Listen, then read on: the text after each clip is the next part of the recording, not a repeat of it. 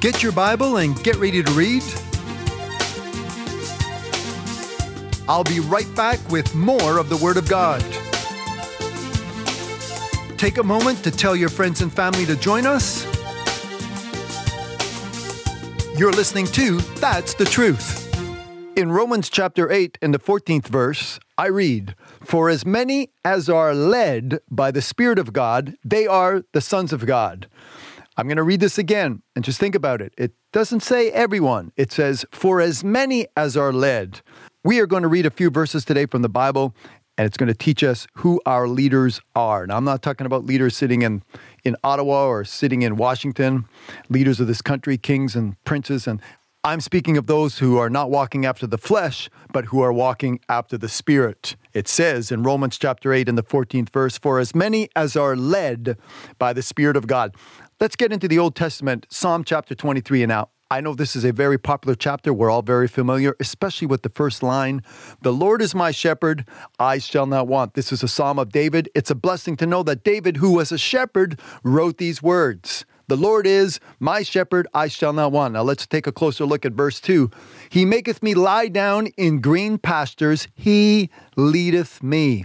How many people today want to be led? Say it with me He leadeth me.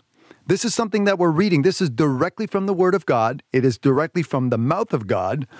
David was inspired by the Spirit of God to write, He leadeth me. The Lord is my shepherd. He leads me. Say those three words with me right now. He leads me. The Lord is my leader. He leadeth me besides the still waters. There are not too many people in this world today that want to be followers, but I'm so glad today that I want to be led and I want to be led by the Lord. Not just anyone, Amen. Today we're taking a quick look at my leaders. Let's get back into the New Testament and find out what Jesus said. This is Matthew chapter 16 and the 24th verse.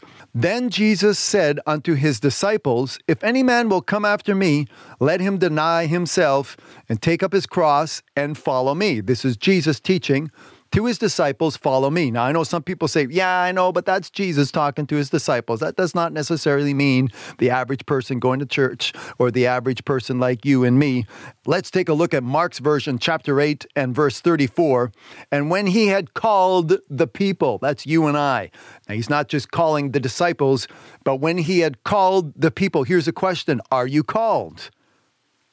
Take a moment or two and think about it. Are you called? What we are reading is when Jesus has called the people unto him and his disciples, this is what he said Whosoever will come after me, let him deny himself and take up his cross and follow me. Who is your leader? That's the question I'm asking you today. And within the next few minutes, I want to make sure that you have the answer that comes from the Word of God. The Lord is my shepherd, He leadeth me. Jesus said, Follow me. I am a follower of Jesus Christ. This is the answer that you and I need to have today. For those of you sitting there and listening to me, if you're wondering how does this apply to me, let's look at what Paul wrote to the Ephesians. And we're going to read that what I am speaking of today, basically the way I read it, and, and I'm going to read it to you. Get your Bible and read it with me. If you don't believe me, it's it's a commandment. It's I see this as a command. Paul says in Ephesians chapter 5 in the first verse, he says, "Be ye therefore followers of who? Of God." Not just Pastor so and so, not just the deacon, not just your favorite hockey player, not just some kind of rock star, not some kind of a group or a sect or, or some movement, you know, some new diet fad or, or some new fitness fad. Or there's all kinds of things in this world today that we can follow. But those who walk not after the flesh, but those who walk after the Spirit of God, you read Romans chapter 8, it tells us how to walk and it tells us who should be before us. Amen. When I follow Jesus, Jesus is before me and I am after him.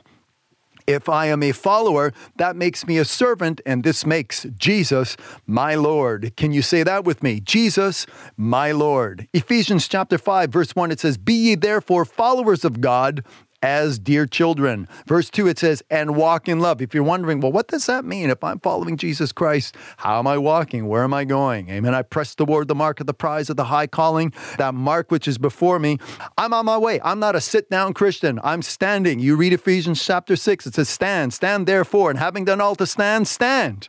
Amen. We're standing. We're on our way. Run with patience the race which is set before you. My feet are in motion, but I thank God, amen. I'm not just following a fad. I'm not just following a certain movement. I am following Jesus Christ. Amen. This is what Peter wrote in his first epistle, the second chapter, verse 21 For even hereunto were ye called, again, Amen. When Jesus had called the people, are you called? Peter doesn't change doctrine here by the inspiration of the same Holy Ghost, the same Spirit that was in Christ Jesus. He says, For even hereunto were ye called, because Christ also suffered for us, leaving us an example. How did Jesus walk? Amen. How did Jesus walk? How did he talk when he was on this earth? Amen. Here's the example. Jesus Christ has become that example that ye should follow his steps. I'm going to repeat those last few words. 1 Peter chapter 2 verse 21 that ye should follow his steps.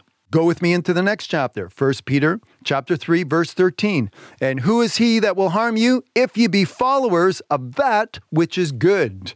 I thank God, amen, that as I hold the Bible in my hand, this is teaching me the things which are good.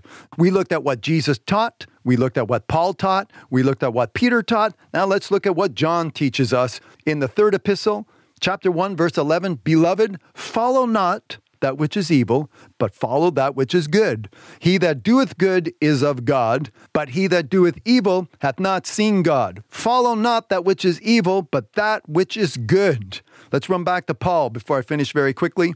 1 Thessalonians chapter 5 in the 15th verse. See that none render evil for evil unto any man, but ever follow that which is good, but ever. This is not just Sunday religion or Saturday, whatever Sabbath day you pick. Amen. I serve the Lord of the Sabbath, and that's every day as far as I'm concerned.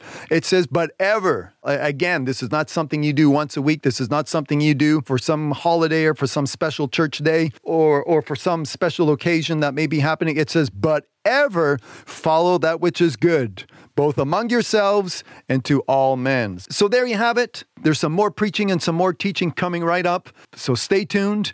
Take a moment or two to tell your friends and family how they can be blessed by the Word of God. Amen. By listening to this station. That's the truth. My name is Lincoln. If you want to get a hold of me, you can send me a text or you can actually call me. That number is 514 949 0590. I'll repeat the number 514 949 0950. You can call me at that number. You can send me a text. I can pray with you. I can pray for you. I want to make sure that you are being led by the Spirit of God, that Jesus Christ is your leader today. Don't go anywhere. Directly from the Word of God, there's more teaching and more preaching for the good of your soul today. My name is Lincoln. I'll be right back with more of the Word of God. Stay tuned. It's for the good of your soul. You're listening to That's the Truth.